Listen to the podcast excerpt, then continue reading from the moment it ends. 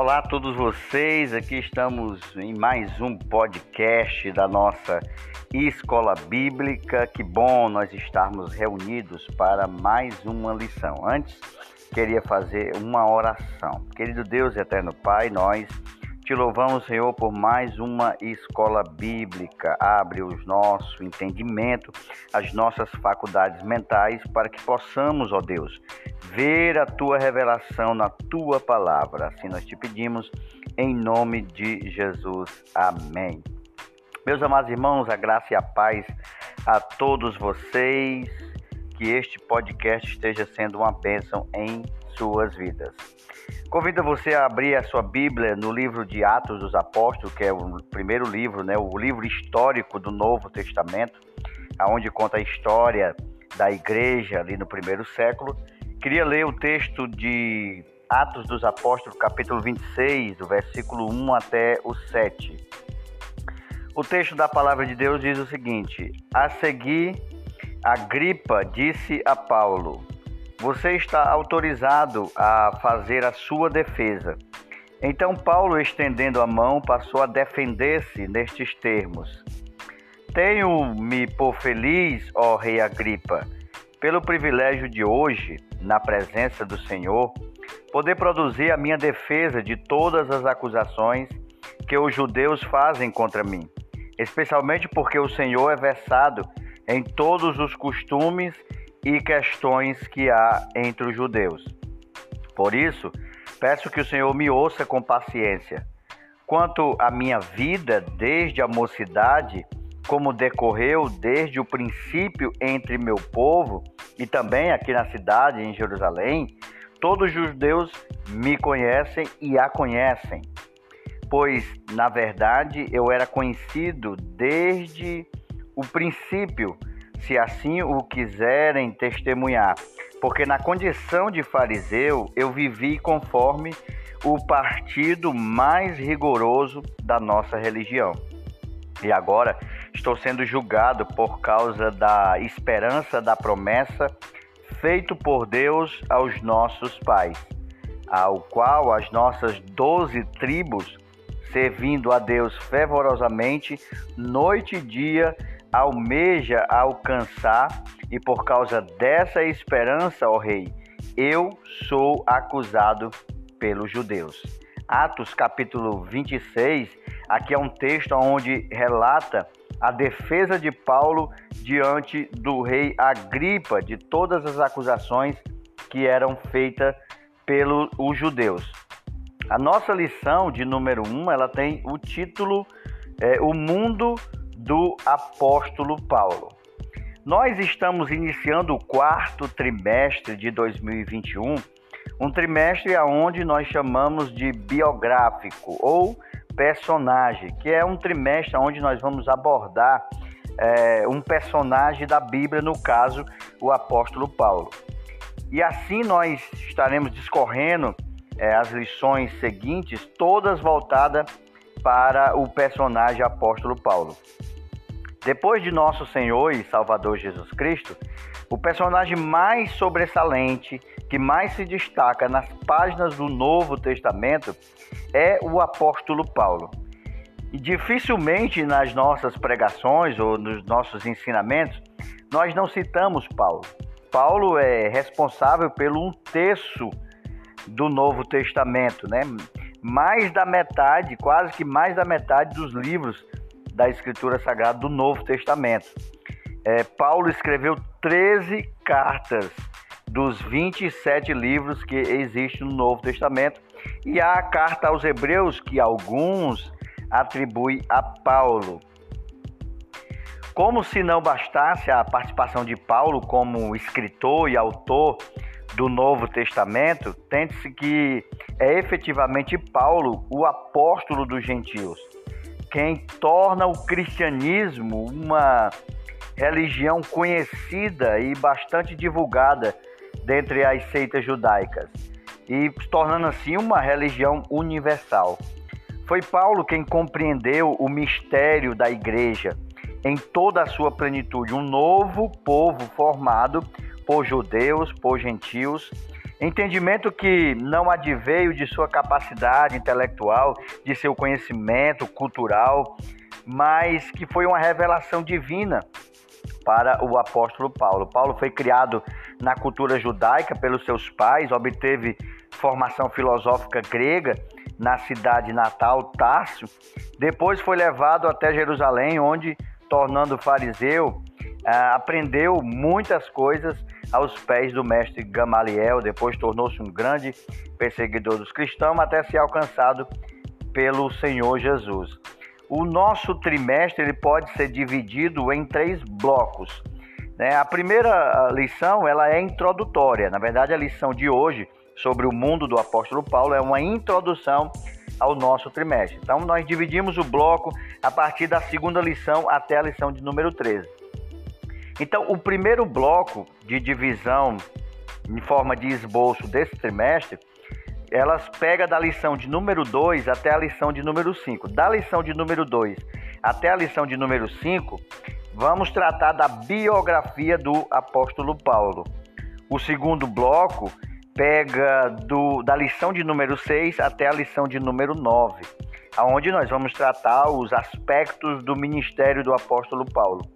E por fim, a terceira divisão, terceiro bloco, pega do, da lição de número 10 até a lição de número 13, aonde a temática que será tratada é o ânimo do apóstolo Paulo. Você que tem a revista em mãos, ela tem uma capa muito bonita, né? Para quem não tem a revista, você pode pesquisar aí nas plataformas, né, na internet, você vê que há uma pena dentro de um pequeno vaso e também alguns livros, né, uma pena utilizada para escrever ao lado de alguns livros.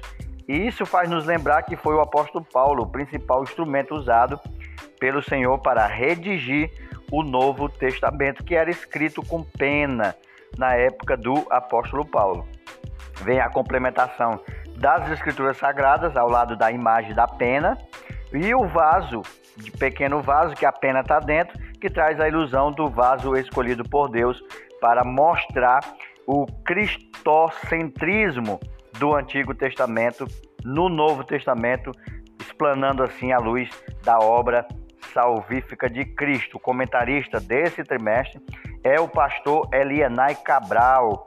Ele é consultor teológico doutrinário da Casa Publicadora das Assembleias de Deus no nosso país. E assim nós daremos início à lição sobre o personagem Paulo, a biografia do apóstolo Paulo. O mundo do apóstolo Paulo. O mundo na época de Paulo, segundo o comentarista Charles, ele diz que nos dias de Paulo, toda a vida do mundo concentrava-se no Mediterrâneo. Todas as grandes civilizações desenvolveram-se junto ao mar Mediterrâneo, cujo nome aludia ao centro da Terra. você ter ideia, a palavra Mediterrâneo é formada por dois vocábulos que significam o meio da Terra, né? Med de meio e terrâneo de terra, meios da terra, ou rios por meio da terra, ou rios que correm no meio da terra.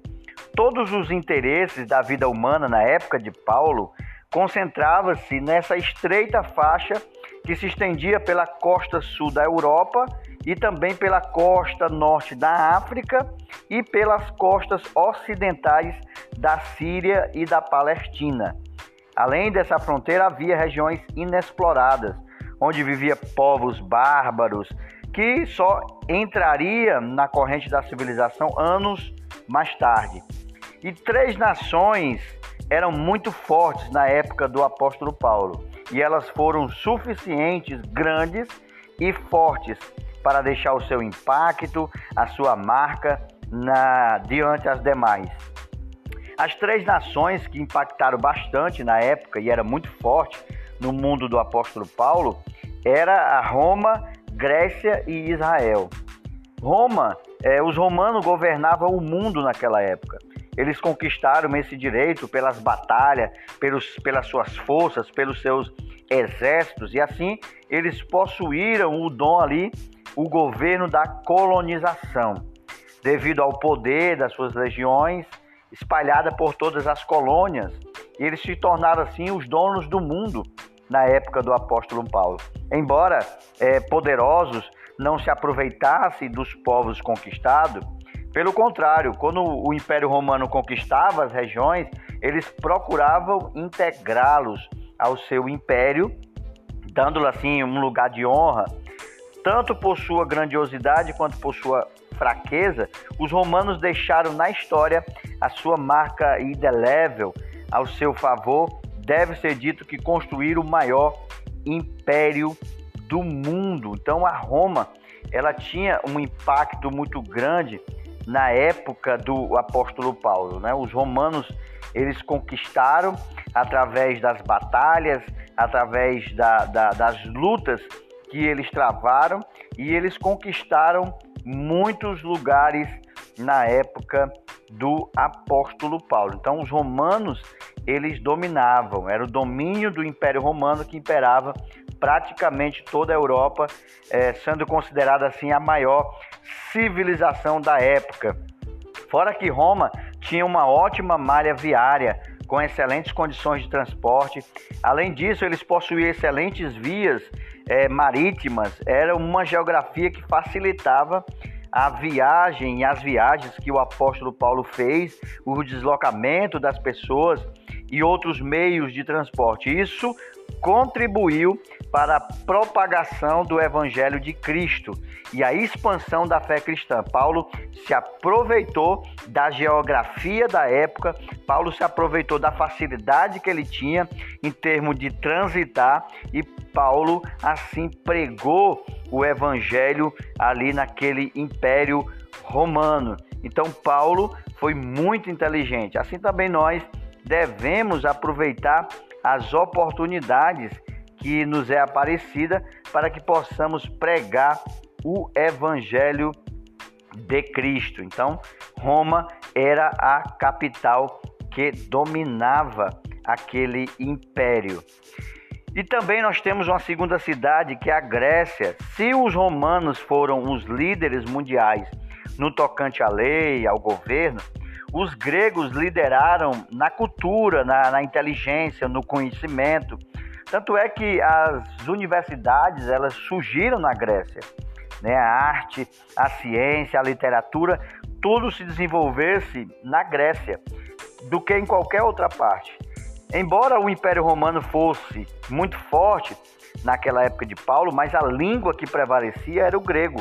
E ela foi reconhecida como um idioma é, empregado pelas pessoas cultas e passou também a se tornar a língua universal, como hoje o inglês é a língua universal. Então havia a língua inglesa, hoje a língua espanhola, né? E o mandarim são as três línguas mais faladas no mundo. Na época de Paulo era o grego, o latim, né? O grego e o latim eram duas línguas e também o aramaico falado na época de Paulo. O grego era considerado uma língua universal, o grego koiné, que é o grego comum. Koiné significa comum, mais falado. E Paulo também falava a língua hebraica, o aramaico, que era a língua dos hebreus, a língua que representava a religião, a lei. E também Paulo falava o latim, que era a língua que representava é, o Estado, o Império Romano. Mas os gregos foram muito influentes nessa tarefa. Os gregos eram um povo genial, é, guiados por Alexandre o Grande, que foi um grande imperador, conquistador do mundo na época. Ele introduziu, ele influenciou para que a língua grega é, pudesse ser bastante influente, procurando assim helenizar todo o povo que era conquistado. Os professores filósofos gregos eram os intelectuais mais reconhecidos da época.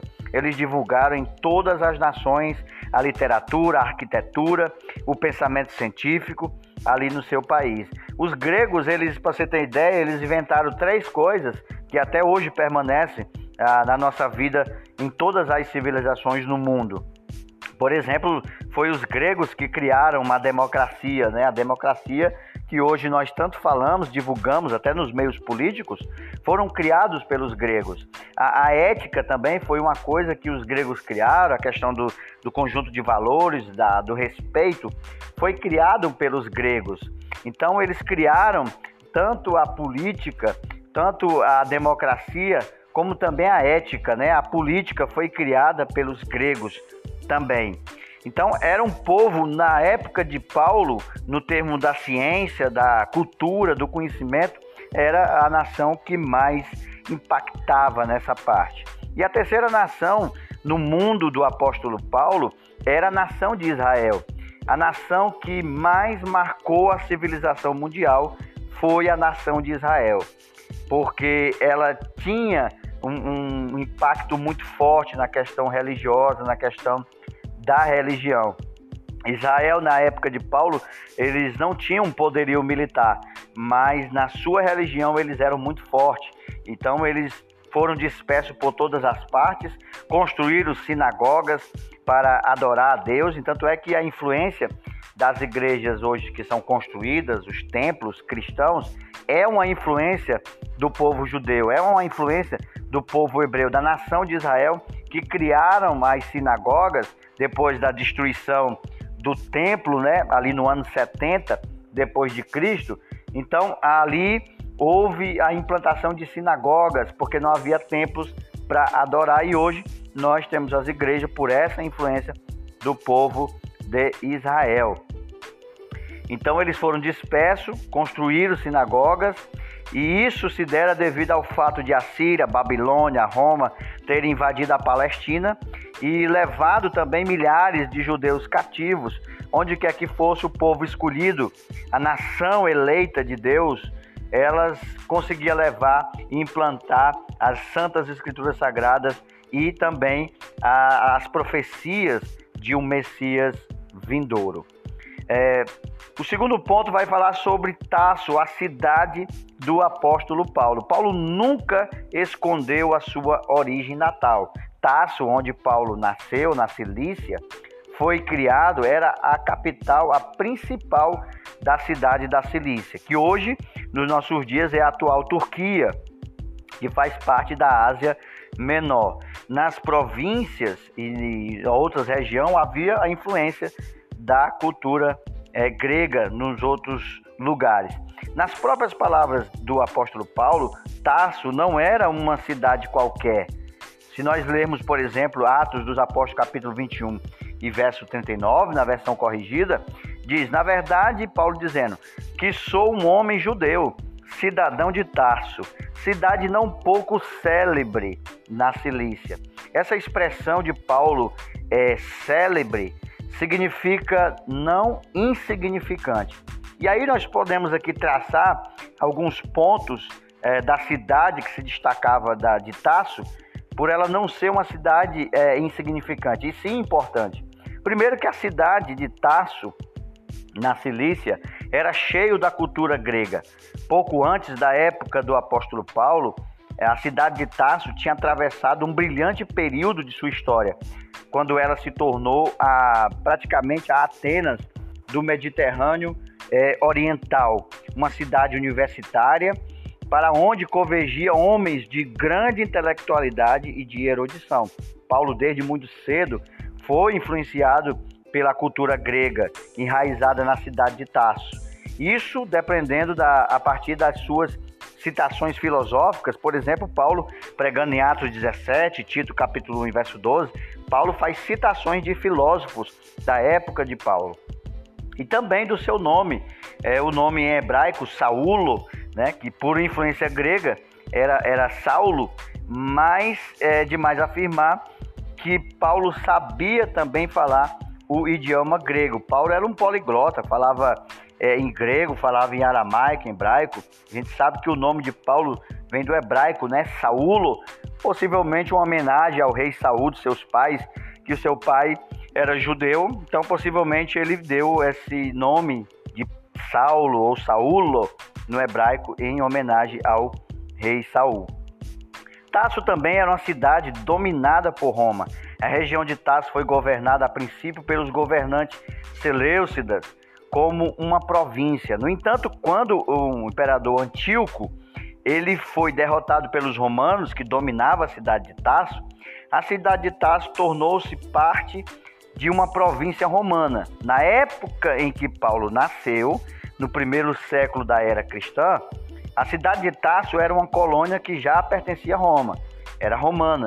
Como tal, seus habitantes desfrutavam de alguns privilégios, dentre os quais a cidadania romana. Porque assim, a cidadania romana originalmente era restrita às pessoas que eram nativas, livres da cidade de Roma. Mas à medida que Tasso e foi se espalhando o domínio romano, o controle do, de Roma na Itália e também nas terras do mar Mediterrâneo, é, se ampliava esse, esse benefício da cidadania romana era conferida a várias pessoas de certas províncias que eram seletivas, que não eram romanos por nascimento. Por isso que quando questionado pelo tribuno, Paulo fala: é, Dize-me, és tu romano? E ele disse sim, e respondeu o tribuno: Eu, com grande soma de dinheiro, alcancei este direito de cidadão. Paulo disse: Mas eu sou de nascimento. Atos dos Apóstolos, capítulo 22, 27 e 28. Em outra ocasião, Paulo também evocou esta cidadania no capítulo 16 de Atos, do versículo 35 ao 40. Devido à influência do latim também na vida de Paulo, Saulo também era chamado de Paulo, que significa pequeno. E Saulo era o seu nome hebraico. A cidade de Tarso era uma cidade que era importante porque também era banhada pela religiosidade judaica. É, por certo, havia sinagoga em Tarso. Paulo, sendo descendente de hebreus, adquiriu uma herança nacional, cultural e religiosa, segundo o seu próprio relato. Ele era judeu de nascimento, ele não era judeu porque era convertido ao judaísmo, porque havia essa diferença, né? Judeus que eram convertidos ao judaísmo era chamado de prosélito. E havia os judeus que eram judeus de nascimento. Né? Judeus eram um membro, Paulo era um membro da raça que havia recebido o rito da circuncisão no tempo estabelecido pela lei. Nós podemos ver, por exemplo, em Filipenses capítulo 3 e o versículo 5, que diz o seguinte: Paulo dizendo no capítulo 3, verso 5: Fui circuncidado no oitavo dia, sou da linhagem de Israel, da tribo de Benjamim, hebreu de hebreus, quanto à lei, eu era fariseu. É, Paulo também é, pertencia da linhagem de Israel. Paulo pertencia ao povo eleito. Ele diz que era, como acabei de ler, da linhagem de Benjamim, um dos doze filhos de Jacó, a tribo de onde veio o primeiro rei de Israel, Saul. Saul era da tribo de Benjamim. Então Paulo era também da tribo de, de Benjamim. A tribo de Benjamim, que aliás não aderiu à rebelião quando houve aquela divisão das tribos, mas conservou-se com Judá sob a liderança davídica. Paulo também era da seita mais rigorosa do judaísmo.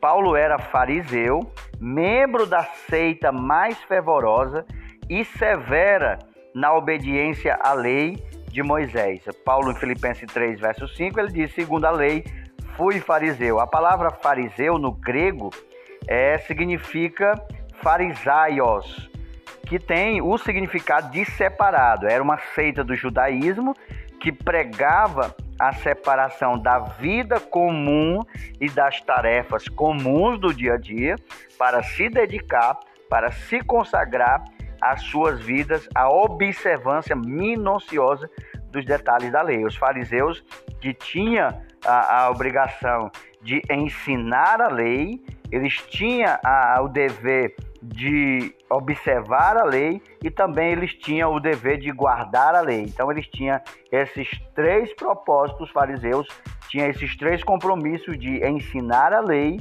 de preservar a lei e de praticar a lei.